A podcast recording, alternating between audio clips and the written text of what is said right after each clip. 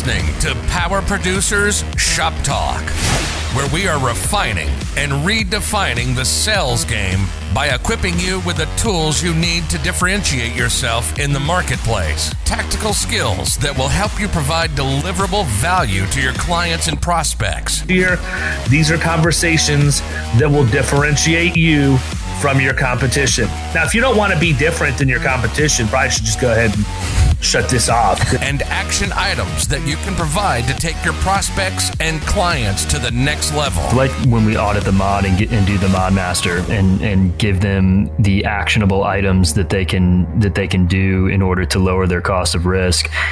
This is Power Producers Shop Talk. Production redefined. Reasonable and what wasn't, and and I think that you know that's that's spot on. And you know these people that we're talking with don't necessarily understand what their exposures are and what they can even do about them. Um, you know when they're uncovered. So I, I do like that what we're able to provide is something tangible, action items that they can do. Are you ready to feel the power? Hey, everybody, welcome to Power Producers Shop Talk, episode number 23. Ooh, Did- did- 23. His airness. I like it. We should do a caricature of the Flying Jordan for this episode. Hell yeah. So, true story. Um, one of my clients of the past owned this massive distribution company that um, distributed high end shampoos and hair care products. Definitely would have been your best friend. but this guy, like, he found the loophole right around Paul Mitchell and Pureology and all of these things because you're supposed, you're not supposed to, at least you didn't used to be that you should be able to get that product in big box stores. It was reserved for salons. Right, right. But the way the contract read, that only applied um, if the product originated in the U.S. Like it couldn't come from a U.S. distributor to another place in the U.S. So what this guy would do is he would have it shipped to like Bolivia or someplace like that and then import it so that he was not in violation of the agreement that all these high-end shampoos had with their different salons and stuff. But anyhow, a completely different story for a different day. This guy, like, I'm in his office and he's like got all of this Michael Jordan stuff everywhere. And I'm in the call, I'm in a meeting with him and his phone rings and he's like, I don't interrupt meetings for uh, anybody except this guy. And he picks up the Oh, phone. he's, yeah, like, yeah, yeah. he's like, Hey, Mike, what's up? Like, so this dude was huge buddies with Jordan. yes, right? I And remember this. And he hangs up the phone and he gets off and he's like, "Hey man, um, we're gonna have to wrap this up pretty quick." That was that was Mike. Uh, That was said, Mike. He, he's like, Mike. Mike. Yeah, he said Michael Jordan. I said, "Oh, you, you and Mike are that tight?" He's like, "Yeah." He said he actually called me. He's he's leaving Atlanta. And he's going to drop his plane in Tampa long enough for me to jump on, and we're going to go go down to Argentina for a long weekend of gambling. Sick. And you I'm said like- he, you said he's just got like a go bag ready in his office, like under Yeah. his desk, right? Yeah, so he So just like whips this duffel bag out from underneath his desk. It's almost like the Gotta go, the- bro. Yeah, it's almost like the bag you prepare when your wife's pregnant that you have for the hospital. yeah. This guy had that for Michael Jordan.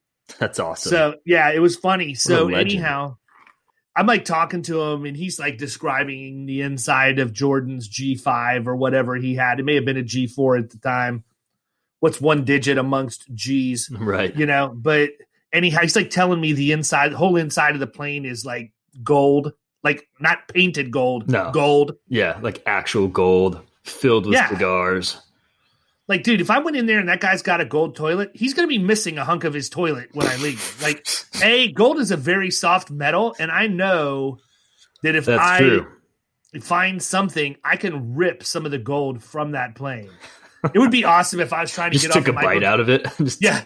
Or I, I'm getting off of his plane and I've got this big hunk of gold shoved down the front of my shirt. and I'm trying to trying to uh, steal off of Jordan's plane and I get stopped.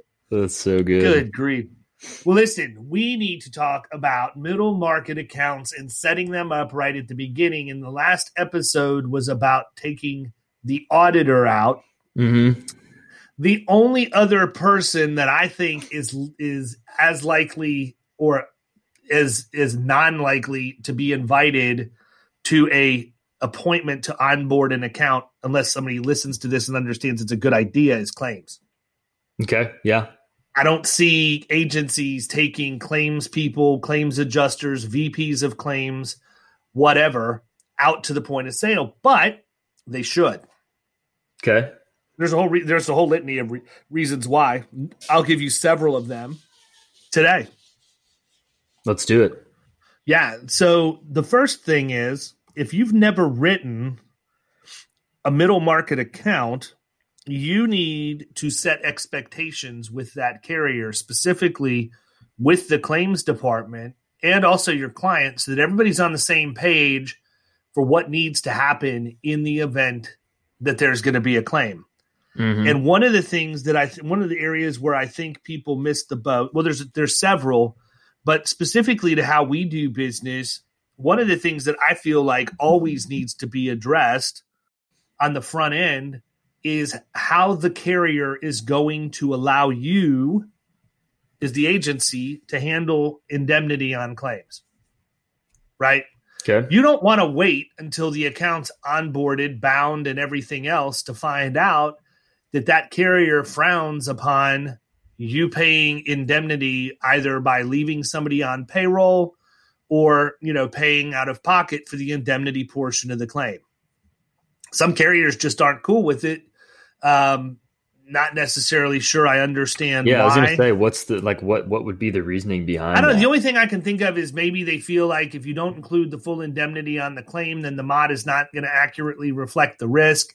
And at some point, if you decide you're not going to pay the indemnity out of pocket, they're not collecting enough premium based off of the mod, and they're going to get hung out to dry. makes. I I, mean could- that make that makes sense. I could see that being a reason why, but uh, my job is not to advocate at this point on the carrier's behalf. You know, it's to advocate for my client. Right.